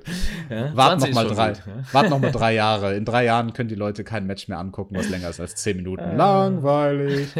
und ja, ihre Gegner suchen sie sich auch aus. Haben sie auch noch gesagt. Ihre, ihre Gegner dürfen sie sich immer aussuchen und deswegen suchen sie sich für nächste Woche erstmal aus, weil sie ja solche tollen Fighting Champions sind. Sie wollen gegen die ehemaligen Champions antreten, gegen die ersten AEW Tag Team Champions, gegen SCU. Und wen ruft das auf den Plan? Hm, nicht SCU, sondern die Best Friends, die letzte Woche ja in diesem großartigen Main Event im Parking Lot Brawl sich ordentlich mit Santana und Ortiz gekloppt haben. Aber ohne Sue. Ohne, ja, ohne die Mama, ohne mhm. Sue. Und ähm, die sind ja auch gut weit oben in den Tag Team Rankings und haben dann gesagt, ey Leute, wenn ihr solche Fighting Champions seid, dann machen wir es doch jetzt gleich hier. Kommt, Titelmatch. Und dann haben sich alle schon ausgezogen und die Jacken und die T-Shirts ausgezogen und FTR waren oh, kampfbereit. Dachte, oh, dachte ich da, ja. Mm. Ja, ich verstehe, warum du dir oh gedacht mm. hast. Das, darf, das, das darfst du gleich erklären. Ja, was ist passiert? Es gab kein Titelmatch, weil FTR sind dann doch gegangen und haben gesagt, ja. Ella Badge, doch nicht. Perfekt. Da hatten sie mich. Ja, ich habe gerade eben noch, oh, bin fast, ich habe, ich war enttäuscht, wirklich. Mir ist schon fast die Träne aus den Augen gelaufen, so, so eine ganz kleine, weißt du, so eine, so eine einzelne Träne. FTA, nein, mach das doch nicht. Warum? Weil, perfekt, und mich hatten sie damit, also das ist das Paradebeispiel, wie man auch einen Worker worken kann. Und den Moment habe ich gefressen die hatten mich dabei, dass sie tatsächlich jetzt antreten. Ich dachte, warum macht ihr denn vorher diese ganze Promo, dieses ganze Gelaber, dass ihr jetzt die Gegner aussucht, dass es äh, 20 Minuten Matches gibt, dass sie sogar gewinnt, wenn sie euch nicht besiegen, bla bla bla, um jetzt doch nach einer Herausforderung die direkt anzunehmen und anzutreten. Ja, und das haben sie sehr gut geworkt, weil ich echt dachte, oh nein, jetzt machen die diesen Fehler. Ich glaube es nicht, dass FTA jetzt auch sich ach, die Regeln vergisst und nicht weiß, aber nein, ich wurde eines Besseren belehrt. Warum habe ich nur gezweifelt, ja? Und sie hatten mich damit. Deswegen, geiles Segment mit dem Twist am Ende. Ich hab's gefressen.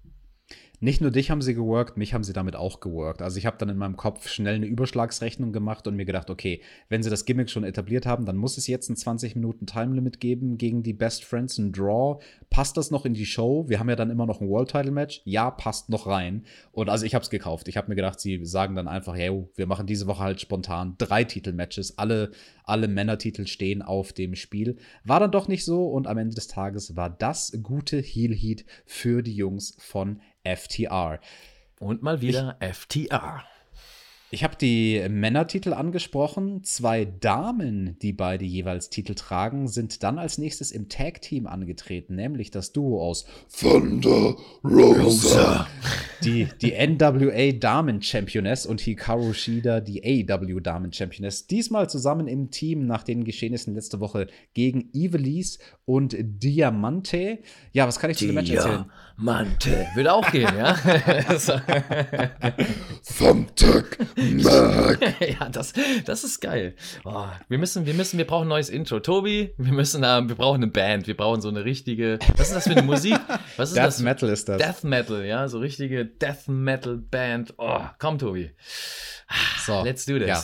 Doofe Sache, jetzt bin ich heiser, jetzt kann ich dir gar nicht mehr im Detail erzählen, was in dem Match passiert ist. Deswegen mache ich es ganz schnell. Nur so ein paar random Notizen, die ich habe. Also einmal Thunder Rosa, sehr, sehr, sehr schönes Tribut von ihr an den verstorbenen Animal. Sie bemalt sich ja immer die eine Gesichtshälfte, so totenkopfmäßig, mexikanisch. Diesmal eben die eine Gesichtshälfte mit dem Facepaint von Animal. Fand ich ein sehr, sehr schönes Tribut. Ich fand die Klamottenauswahl der vier Damen sehr, sehr ungünstig weil sowohl Thunder Rosa als auch Evilise andere Outfits anhatten als sonst. Beide mit ähm, langen Hosen und komplett in schwarz und mit einem sehr, sehr ähnlichen Look. Und also das, das, das Argument, was ich hier bringe, ist, dass es für viele Zuschauer problematisch gewesen sein könnte, vor allem für den Casual-Zuschauer, überhaupt auseinanderhalten zu können, welche zwei Damen wresteln denn da jetzt mit welchen zwei Damen in einem Team? Weil Nicht Thunder Rosa.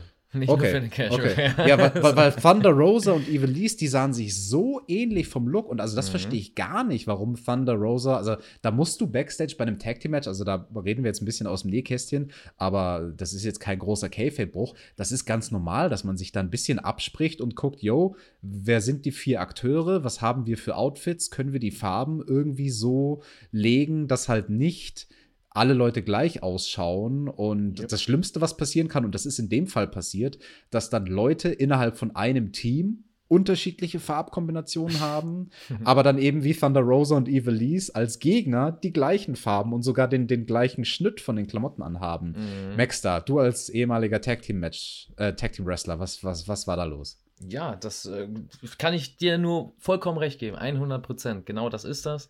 Das ist das Erste, was du machst, selbst im Indie-Bereich, bei einer, äh, sag ich mal, professionell laufenden Promotion äh, oder die professionelle Worker gebuckt haben. Da ist das Erste, was du machst im Tag-Team-Match, wenn du das andere Team nicht kennst. Äh, ja, sagst denen Hallo und dann guckst du dir an, fragst du, äh, was habt ihr eigentlich heute an? Was ist denn euer Outfit? Was sind eure Farben? So, und das genau so soll es sein, dass du eben nicht im Ring später rausgehst und der Zuschauer denkt, oh Moment, die sehen ja aber eigentlich gleich aus. Hä, wer ist denn jetzt eigentlich hier im Team? Oder noch viel schlimmer, im TV, du redest ja immer durch, vom durchseppenden Zuschauer. Ich weiß nicht, ob es das heute noch gibt. Ich hoffe, sonst bin ich nämlich uralt, ja. so. Aber vom durchseppenden Zuschauer, der hatte ja gar keine Ahnung. Und selbst ich hatte meine Probleme hier und da, äh, wenn man sich mal seine Notizen gemacht hat oder in seine Notizen geschaut hat und wieder auf den Bildschirm geguckt hat, in ersten Sekunden zu checken, ey, wer ist denn da eigentlich wer? Wer macht denn jetzt, ist jetzt gerade Thunder Rosa oder äh, wer ist denn, ah, ja, okay. Und das ist nicht gut. Also das äh, darf nicht sein im Tag-Team-Match, das muss klar sein. Und da bin ich vollkommen bei dir. Yes. Und ein gutes Beispiel von zwei Tag Team Wrestlerinnen bei WWE, die das finde ich sehr sehr gut gemacht haben, waren Sasha Banks und Bailey mit ihren Outfits, die quasi die ähnlichen Farben hatten und die gleichen Muster, aber halt einen unterschiedlichen Schnitt. Also das kannst du genau. durchaus auch machen. Ja, du das, musst nicht das, gleich sein. Du musst nicht, also wir sind nicht mehr in den 90er Jahren, wo du Zwillingsbrüder gefühlt immer im Ring hast, ja. Genau. Also genau. da wie bei der WWF vor allem damals.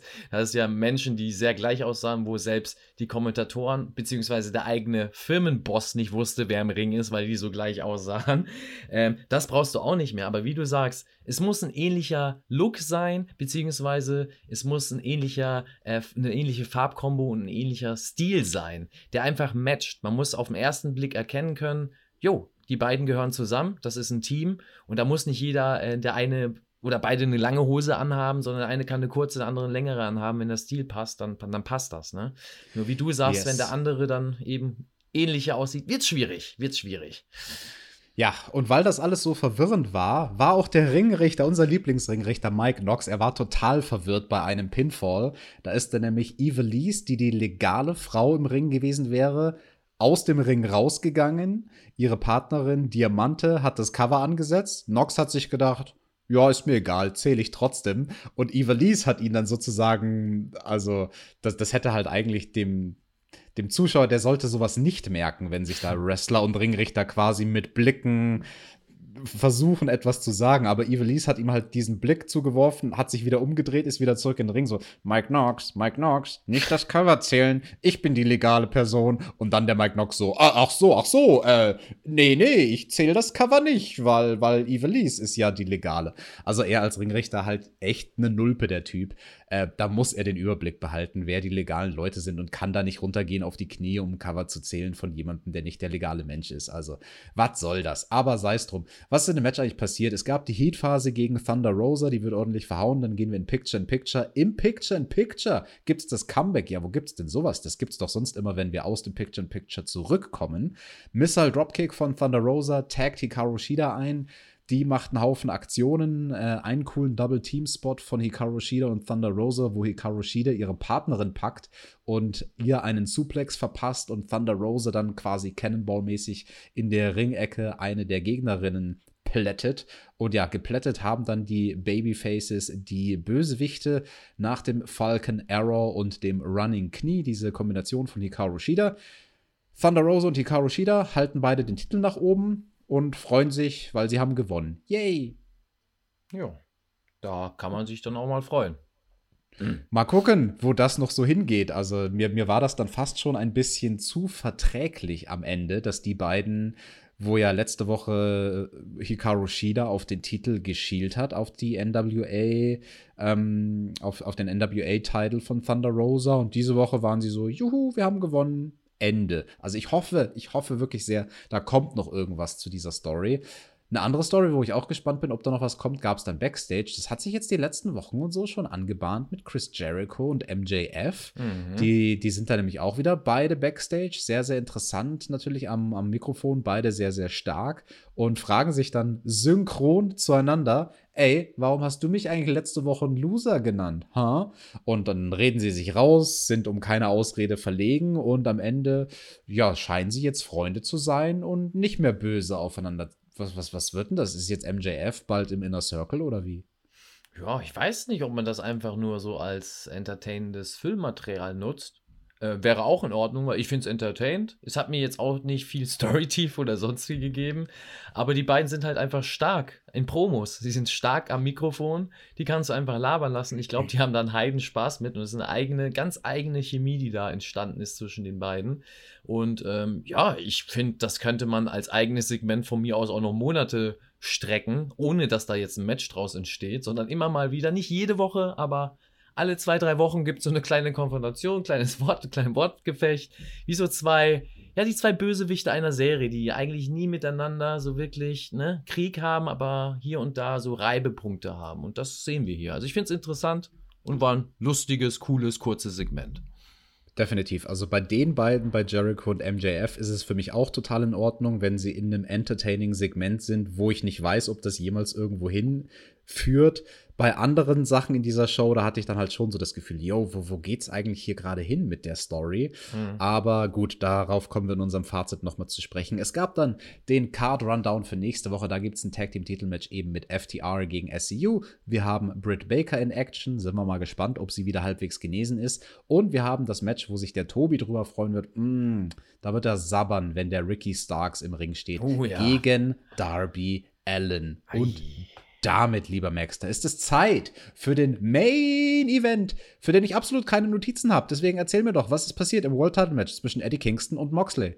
Ja, du sagst das richtig, du hattest keine Notizen und so, genau so auf einem guten und starken Niveau war auch das Match, weil das war kein modernes, äh, wie wir im Wrestling-Jargon sagen, gecalltes Spot-Festival, ja, wo man äh, viele Sequenzen sieht, sondern das war ein guter Fight und man hat in dem Match, vor allem als Worker siehst du das, ganz, ganz viele Situationen gesehen, wo die beiden einfach gearbeitet haben. Die haben einfach gewrestelt, die hatten einfach Spaß, die haben natürlich ihre, ihre verschiedenen Keypoints, auf die sie hingearbeitet haben im Match, aber sonst war das Wrestling. Ja, so wie Wrestling eigentlich sein soll. Das heißt nicht von der Stilart, dieser Brawl-Stil, sondern von der Art und Weise, wie man Wrestling performt. Also, dass man da intuitiv rangeht, dass vieles äh, einfach im Moment passiert und man am besten Fall mit dem Publikum interagiert um in die nächste Aktion zu kommen. Das haben sie gemacht. Das hat mir sehr gut gefallen. Es war hard-hitting, also der Stil, das muss einem natürlich gefallen.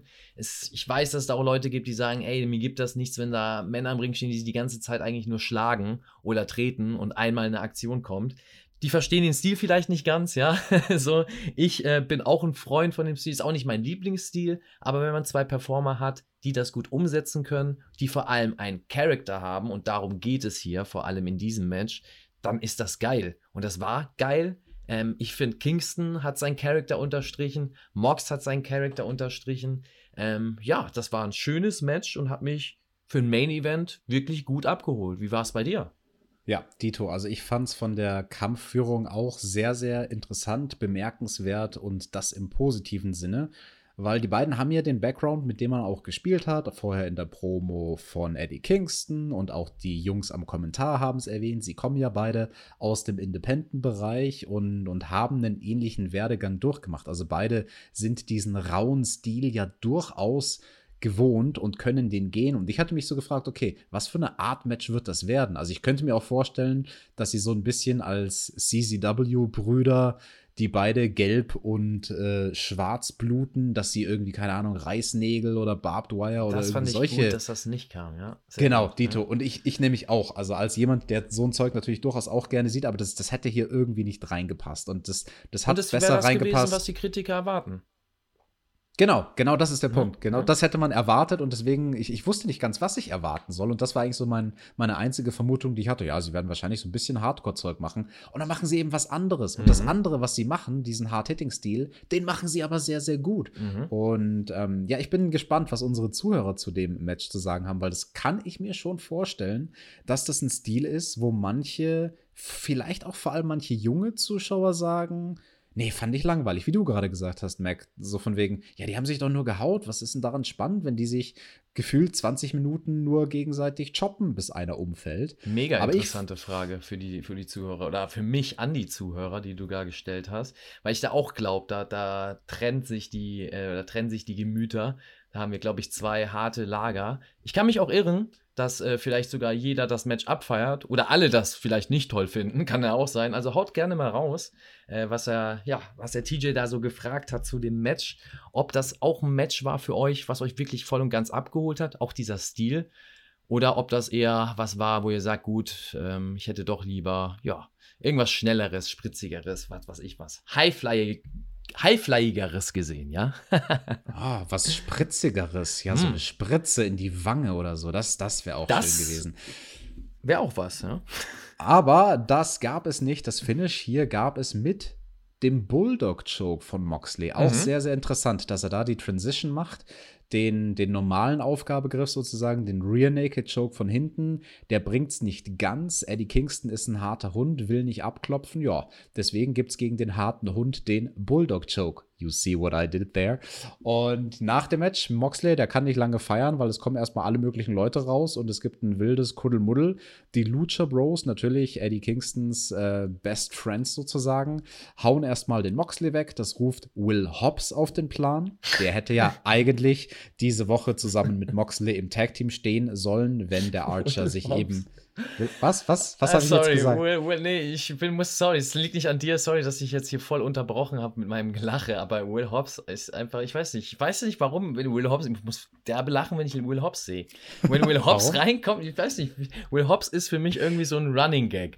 Das ist so ein, so, ein, so ein, weiß ich nicht, wenn irgendwas Lustiges passiert, als ob sie raus, ja, das war so ein typischer Will Hobbs. Weiß ich nicht, das ist so ein Will Hobbs. Ich, der, der Junge, der sieht ja nach was aus, gar keine Frage, und der kann auch bestimmt was, aber ich weiß nicht, ich kann ihn im Moment, ist es für mich, weiß nicht, fange ich einfach an zu lachen, wenn der irgendwie drin ist, weil das auch so für mich das passt irgendwie nicht wieder in die Stories jetzt da reinkommen, auf einmal so in diesen Spotlight steht. Aber kann doch alles sehr geil werden. Irgendwann ist er der absolute Megastar. Aber im Moment muss ich so ein bisschen immer schmunzeln bei ihm. Und das ist nicht böse gemeint, sondern es ist einfach so, ja. Ach, ach, Maxter, du bist doch ein Rassist. Ja. Auf jeden Fall kam als nächstes dann auch noch der Darby raus. Dann hatten wir dieses Tag-Team perfekt, was eigentlich hätte antreten sollen diese Woche an der Seite von Moxley. Aber Darby und Hobbs, die reißen irgendwie auch nichts, weil dann kommt Taz raus mit seinem Schützling, mit Ricky Starks. Jawohl, und Ricky Starks hilft den Bösewicht Geschichten alle, alle Babyfaces umzuhauen. Und ja, dann haben wir ein ganz interessantes Bild, mit dem Dynamite endet, nämlich tatsächlich die Heels. Und ein bisschen ein Clusterfuck von Heels. Eddie Kingston, mhm. die Lucha Bros, mhm. Ricky Starks mhm. und Taz. Ja. Und das ist das letzte Bild. Sie stehen in dem Ring, die Faces liegen am Boden. Ja, und die Heels denken sich, wir sind cool. War das denn ein cooles Ende? Nein, ich fand es ein bisschen schade für AEW. Also, ähm, weil, wie soll ich sagen, AEW schreibt sich ja immer auf die Brust, wir haben keine klaren Heels und Faces und wir wollen mehrdimensional sein in unseren Charakteren und tiefgründiger. Und bei uns denken wir noch ein bisschen mehr um die Ecke und das haben sie auch hier und da definitiv bewiesen, meiner Meinung nach. Aber hier ist es einfach so dieses Klischee-Ding, was wir auch aus anderen Mainstream-Promotions kennen, was ich mich schon immer hinterfragt habe warum bloß weil die Heels sind, warum sind dann alle auf einmal miteinander cool? Also bloß weil einer böse ist, ist er dann auch mit dem anderen Bösen auch cool, bloß weil der halt böse ist. Also, verstehst du, was ich meine? Der, ich verstehe voll, was du, du meinst. Also, ich habe genauso empfunden. Ne, du kannst doch als Heel äh, böse sein und trotzdem den anderen Bösewicht nicht mögen. Ich sag mal das Paradebeispiel aus dem Leben, was der ein oder andere vielleicht durch Dokumentation nachvollziehen kann, weil das fast immer läuft, Knastdokumentation. Und da hast du ja auch verschiedene Hierarchien. Da mag, sage ich mal, der Banküberfall, Rowdy-Typ, den Vergewaltiger auch nicht zwingend und schon gar keine Kinderschänder. Trotzdem sind sie alle böse und die würden nicht zusammenarbeiten. Ja, im Wrestling ist es so, ihr seid böse, ihr seid in einem Topf, also seid ihr später auch alle cool miteinander. Das finde ich halt schade, weil ich eigentlich erwartet habe bei AEW, dass man da weg ist von diesem Wrestling-Klischee und das da auch mit einbringt. Und klar können die für den Moment zusammenarbeiten, weil sie für den Moment das gleiche Ziel haben, aber dann doch nicht so total wie als Gruppierung sich aufbauen. Das haben wir hier gesehen als letztes Bild. Das sah eher aus wie ein Stable. Das hätte auch der Inner Circle sein können, der da steht was wirklich eine Gruppierung ist. Und ich fand das auch eher Fragezeichen aufbringt, aber nicht im positiven Sinn, als äh, was Gutes für die letzte Sequenz der Dynamite Show. Yes, und das Offensichtliche müssen wir hier natürlich nochmal aussprechen. Alle Leute, die da am Ende im Ring standen, also die Heels, die literally oben standen am Schluss, die sind ja jeweils in Stables. Eddie Kingston Richtig. mit den Lucha Bros, da haben aber Butcher Blade gefehlt und Ricky Starks ist in einem Stable, wenn auch ein kleines Stable, mit The Cage. Und äh, also das, das war, das war Ort. Das war irgendwie, ich weiß nicht, was, wo das hinführt. Und aber es war lustig. Zumindest Taz wirklich, ich musste an Matthew denken, an Botchamania, als Taz rauskam und wirklich die Line kam, It's Taz! Ja, das ist so dieses, da dachte ich, jetzt kommt wirklich wieder dieses Umpa-Lumpa durch die Tür, zack, und dann det, det, also die Grüße gehen da raus an Matthew, ist zu geil, war mein Highlight, ja. Das ist kein Umpa-Lumpa, das ist ein, ein tasmanisches Teufelchen. Naja, aber bei Botchamania siehst du dann immer den Umpa-Lumpa von Charlies Schokoladenfabrik mit der Line, It's Taz! Und das passt so, aber ist ein anderes Thema, ja. Max, da mir fällt eine Sache auf für unsere fleißigen Listenschreiber, die ja bald entlohnt werden für ihre Arbeit. Wir hatten gar kein Ding der Woche. Mach doch, mach doch eins aus, aus hier Taz oder irgendwie so. Ja, das war meine Line der Woche. Oh, Ohne ja. Soundeffekt, weil Tobi nicht da ist. Ja, ich habe ihn jetzt quasi gemacht und ihr könnt euch den gut vorstellen, dass das quasi der Sound Soundeffekt jetzt hier so war. Maxter, weißt du, ne? weißt du, was ich mir so. nicht vorstellen kann? Wo manche von diesen Storylines gerade bei AW hinführen. Damit würde ich gerne zum Fazit kommen, mhm. weil das ist so mein Fazit der Show. Also es, es gab viele Sachen. Der, der Main Event, der war richtig gut. Lass mich durchblättern. Was hatten wir sonst noch? ja, der, gut. Der, Main, der Main Event war gut. Und dann, ja, das war's dann auch schon. Also, ja. Nein, natürlich nicht. Aber ich weiß, was du meinst. Man muss, es waren viele Segmente diesmal da. Deswegen muss ich tatsächlich tatsächlich auch reinskippen. Aber äh, es gab viele Highlights. Also, ähm, wie du sagst, Main Event war stark. Ich fand auch die jedes Mal, wenn man Eddie King Kingston gesehen hat, egal ob am Mic oder im Ring, äh, war das stark. Auch das Adam Page Evil Uno Match war ein solides Match, was man zeigen konnte. Ähm, ja, äh, Cody ist back. Für mich ein absolutes Highlight. Also da kann man auch gar nichts gegen sagen. War eigentlich auch die stärkste oder das stärkste Moment für mich in Dynamite, um das nochmal ins Fazit reinzudrücken. Deswegen ist der gute Cody ja auch zu unserem Thumbnail geworden. Aber ja, also viele Segmente gab es, da habe ich so das Gefühl, man weiß nicht ganz, äh, was da jetzt passiert. Wir, wir, wir sagen das böse Wort jetzt an dieser Stelle. Es wurde, glaube ich, ziemlich viel verwaltet in dieser Ausgabe. Uh, von, das wird der Tobi nicht gerne hören. Du. Das, das wird er leider nicht gerne hören. Aber eine Sache, die ich tatsächlich gerne gesehen hätte, jetzt so rückblickend auf Dynamite, was ja diese Woche auch dieses Late Night Dynamite, diese eine Stunde am Vorabend noch hatte. Ich hätte so gerne das Match zwischen Ben Carter und Scorpio Sky bei dem eigentlichen, bei dem richtigen, bei dem echten Dynamite am Mittwochabend gesehen. Ich fand das Match so stark. Also wirklich die beiden Jungs, das hat so harmoniert, die Stile von denen.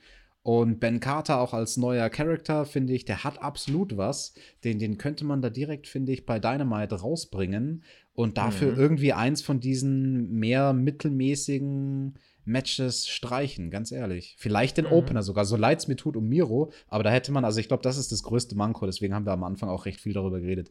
Äh, mit Miro, da hätte man irgendwas anderes finden müssen, um ihn das erste Mal darzustellen als In-Ring-Performer. Und ob der jetzt diese Woche debütiert oder nächste oder in zwei Wochen, total egal. Der Typ wird auch immer noch heiß sein. Ich sag jetzt einfach mal mein Fantasy Booking. Ich hätte den Opener ausgetauscht, nicht dieses Tag Team Match, was wir gesehen haben. Stattdessen Ben Carter gegen Scorpio Sky. Und ich glaube, dann wäre diese Ausgabe von Dynamite deutlich besser gewesen, weil dann hätte sie einen sehr starken Anfang gehabt, ein sehr starkes Ende. Und dann, wie ihr alle wisst, verzeiht man sehr viel Schwachsinn in der Mitte. Das stimmt. Das ist äh, ein weiser Spruch und es ist tatsächlich so.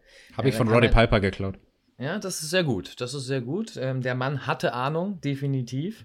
Äh, auch Legende, also wirklich Respekt.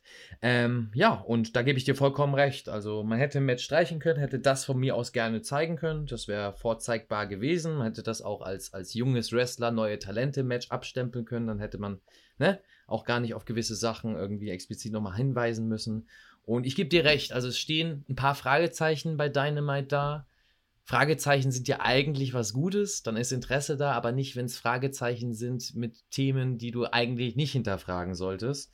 Ähm, und das finde ich hier und da auch. Also ich finde es gut, dass ein Fragezeichen bei Cody offen ist.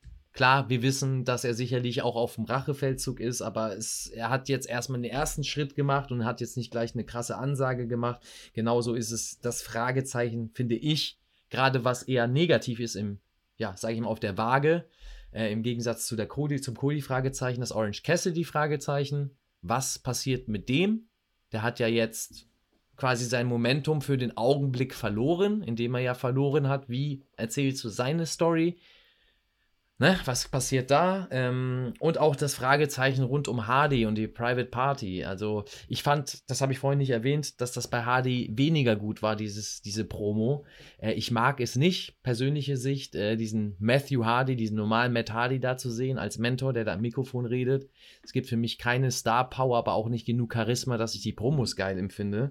Und da ist halt auch die Frage, wo geht das hin mit der Private Party und die Hardys? Ähm, ja, also für mich ein paar Fragezeichen, klar haben sie die Stories weitergeführt hier und da und auch zur Story was erzählt. Aber mir geht es eher um die Frage der Charaktere, also in welche Richtung entwickelt man sich da und wer steht wo. Und das ist mir immer noch nicht klar. Also wo befindet sich die Midcard, was sind die Main Eventer, in welche Richtung geht das? Sowohl in der Tag Team Division als auch bei den Singles. Und deswegen ist es das einzige oder der einzige Negativpunkt, den ich zu Dynamite zu sagen habe. Sonst war Dynamite für mich sehr stark wieder. Ähm, zwar nicht so stark wie letzte Woche. Letzte Woche fand ich es harmonischer. Diese Woche war es ein kleines Tief wieder, aber nächste Woche geht es bestimmt wieder ganz steil bergauf. Ja, nächste Woche, Max, da habe ich leider nicht dich an der Seite, sondern God den Tobi. Damn. Da freue ich mich natürlich auch, wenn ich den Tobi an der Seite habe. Aber ich will nur sagen, das war sehr, sehr schön, jetzt diese zwei Reviews mit dir zu machen. Die Leute da draußen in den Kommentaren letzte Woche, ja, sie waren enttäuscht, weil wenn Thumbtack Mac und jetzt habe ich es verkackt. Wenn, nein, Thumbtack Mac, doch, so heißen wir. Ja, Gott, guck mal, alles richtig. Ist, ne? ich weiß schon nicht mal mehr, wer wir sind und wie wir heißen. Wer, wer du bist, wer weiß noch, wer du bist eigentlich. das ist so die Frage. Ja, gut, das bleibt die Frage für die nächsten Ausgaben, ja. Ja, die Leute waren enttäuscht, weil die haben sich gedacht, wenn wir beiden zusammen im Podcast sind, warum, warum war das letzte Woche nicht zwei Stunden lang? Jetzt diese Woche. Aber wir auch. waren drüber. Wir waren über die Stunde, ja, aber wir ja, haben nicht, siehste. wir haben nicht mal die eineinhalb Stunden Marke gepackt. Also da weiß ich schon, werden einige Leute sagen, oh, was ist das denn? Leute, der, der Google-Algorithmus, der, der Google-Algorithmus, der mag es nicht, wenn wir werden wir ausgegrenzt. Sofort der, von Google und YouTube und alle, wie sie alle Amazon, äh, Post, alle, die, die, alle, die es gibt. Das geht ganz schnell. Deswegen, wir müssen, ja, wir müssen uns dem System beugen, auch wenn wir es nicht wollen. Ich würde es nicht tun, sage ich immer wieder, aber ich bin ja auch nicht der, der für die Zahlen da ist. Ihr seid da für die Zahlen, Tobi ist da für die Zahlen. Ihr habt da mehr Überblick, oh. beziehungsweise Tobi. Und deswegen. Ja, der Tobi, ey, Max hat, der, der, hat mir jetzt schon wieder 19 ungelesene Nachrichten. Wann ei, kommt ei, die Review? Ei, Wo ist die Review? Wie ja, lange wollt ihr noch aufnehmen? kommt ihr endlich mal zum Ende? Hallo, wo Tobi, ist die Review? Mach doch nicht so einen Druck, Tobi. Ich wollte mich doch nur noch mal herzlich verabschieden. Das mache ich jetzt auch. ja, TJ, ich danke dir herzlich für diesen Tag, für die zwei Wochen mit dir. Das war fantastisch. Das war erfrischend. Das war schön, so ein, so ein Wrestling-Produkt mal so live zu erleben und mal wieder über Wrestling reden zu dürfen. Ne? Das kenne ich nicht von dem Sports Entertainment. Und ich hoffe, ihr hattet alle richtig Spaß mit mir. Ihr hattet eine schöne Zeit. Und ich verabschiede mich. Ich gehe rüber zum Galli und danke euch. Bis dahin, macht gut.